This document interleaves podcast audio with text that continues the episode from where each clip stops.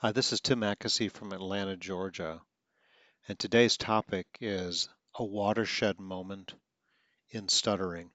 A watershed moment is a turning point, the exact moment that changes the direction of an activity or situation, in this case, stuttering. Other people will use the term an in inflection point, but it's a it's a moment on your stuttering timeline or a child's timeline that begins to lock in their stuttering. For some people, it's going from a child who stutters to a stutterer, the one who really is preoccupied with stuttering, beginning to fear stuttering, embarrassment, and the identity of stuttering. I identify, I'm different. Kids think there's something wrong with me. So, a watershed moment. And I'm going to give you seven examples here. Really, the first one begins is when a child is around six or seven and they begin to personalize stuttering. They're a kid who stutters, their words are bumpy, disfluent, whatever you want to call it, but all of a sudden they get up around kindergarten, first, second, and kids start pointing it out, teasing, bullying, mimicking, uh, stupid questions, or a lot of stern corrections from people in the environment. Now remember between age two and six, you have children going through what's called Piaget's preoperational stage, which is a tongue twister, but you can look up the definition of Piaget's preoperational stage on the internet. Toward the end of Piaget's preoperational stage, which would be like five going into six, memory starts getting quite stable, and children start doing what psychologists call comparing self to other. He's faster than me at soccer. Her handwriting is better. I have glasses, she doesn't. I stutter, they don't. Kids think it's weird that I stutter. So you begin to personalize, you begin to project your thoughts, wonder what people think. Everyone knows that after age seven, it becomes very difficult to resolve stuttering. There are some of the answers for you right there. Point number two, your timeline. So you start having emotionally traumatic moments. You are standing in front of a classroom and doing a PowerPoint or a things about me or a show and tell and you stutter and people react, laugh, whatever. You begin to, to read out loud and you're stuttering. Maybe you get picked on, copied people start saying the word for you as you're stuttering. So, timeline events. And if you go back two podcasts ago to emotional trauma and stuttering, does a good job of explaining how these memories of stuttering get get stored to your hard drive. A third point is in what would cause a watershed is changing school. So, a kid who stutters is comfortable somewhat as a kid who stutters, everyone knows he stutters, his friends accept him. You have an abrupt change of schools, and kids pick up on it. Your parents move, maybe. So it's also a tip for parents to advocate.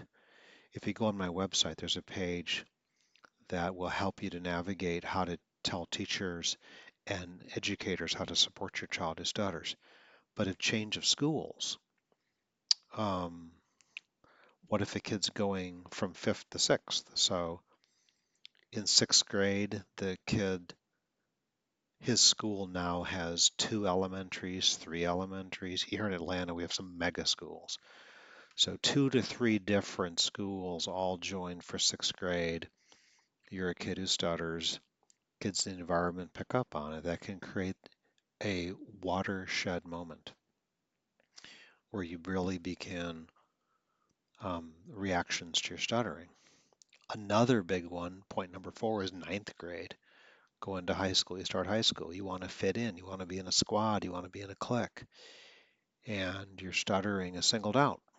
You become very self conscious of it. So, going into high school, a watershed area again. Guess what the next one is? Point number five college.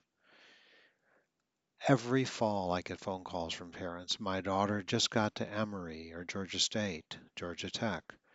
My son just got into college at Clemson University, so whatever. My daughter just got into medical school. So these are watershed moments because what they all have in common is you have a young adult who stutters, who gets in this big new environment, and they can become very self conscious of their stuttering. It's almost like a, a, volcano that was dormant or close to dormant, maybe only smoking a little bit, and all of a sudden it erupts with the magma because they all of a sudden, everyone's a new listener, strangers, small group discussions, saying their name in the dorm building, and wanting to maybe, you know, rush a sorority or fraternity, and they're confronting the emotional part of stuttering. It's not just that they're stuttering on their first name or the name of their high school when they keep getting asked. It's not the stutter, it's the thinking and feeling connected to the stuttering that causes an exacerbation, the watershed of going to college. I also get phone calls. My son just got into law school. We don't understand. Why is his stuttering blowing up? My daughter just got into nursing school. So these are watershed moments. Or interviewing a college kid who got through college with a stutter, navigated it. All of a sudden, he's interviewing and confronting a lot of cognitive and emotional things that were not addressed. And now he's hit a wall. He's really having difficulty with his interviewing. He has a lot of anxiety. That's a watershed moment. Number six is a big change in your career where all of a sudden you have to present in front of audiences. You have to lead a Zoom meeting or virtual meeting. You have to orient, you know, go and train people. Something where your verbal activities and responsibilities have changed can create the watershed moment. Now, number seven is really a summary of everything here, and that is watersheds are caused by the cognitive changes, the attaching thoughts and feelings to stuttering. Look up the iceberg of stuttering. It's a famous article where the stuttering is on the tip of the iceberg, but all of the thinking and feeling really make up the bulk of this thing called an iceberg of stuttering. The giant in, in chains complex was a famous uh, comparison to the stutterer who makes his choices all month, you know, like like myself, well well into my 20s, you know, trying to conceal the stutter. But it's the cognitive part that is part of the watershed moment. It's the um, I, I I begin to project my thoughts about stuttering. People will judge me. They'll think it's weird or awkward. I've had people say that my stuttering is a burden, that people don't want to wait for me, the waiter, the waitress, the barista at the coffee shop. Um, so, really, the watersheds are a cognitive emotional shift where this thing called stuttering all of a sudden has a lot connected to it. So if you're a parent listening and all of a sudden your child is really turning into like he's looking away, you start putting a lot of fillers like likes and ums, maybe asking you to order for him at a restaurant, you can tell there's a shift going on. A watershed has happened. I just got off the phone with a mother of a 15 year old who said child is will give up talking at home, which is kind of a safe space.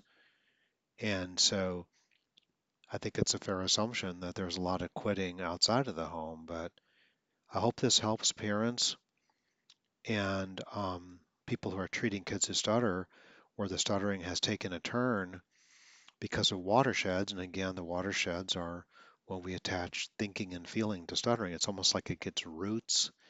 It spreads like kudzu here in the South. Um, so thank you for listening and listen to some of the other podcasts. Have a great day.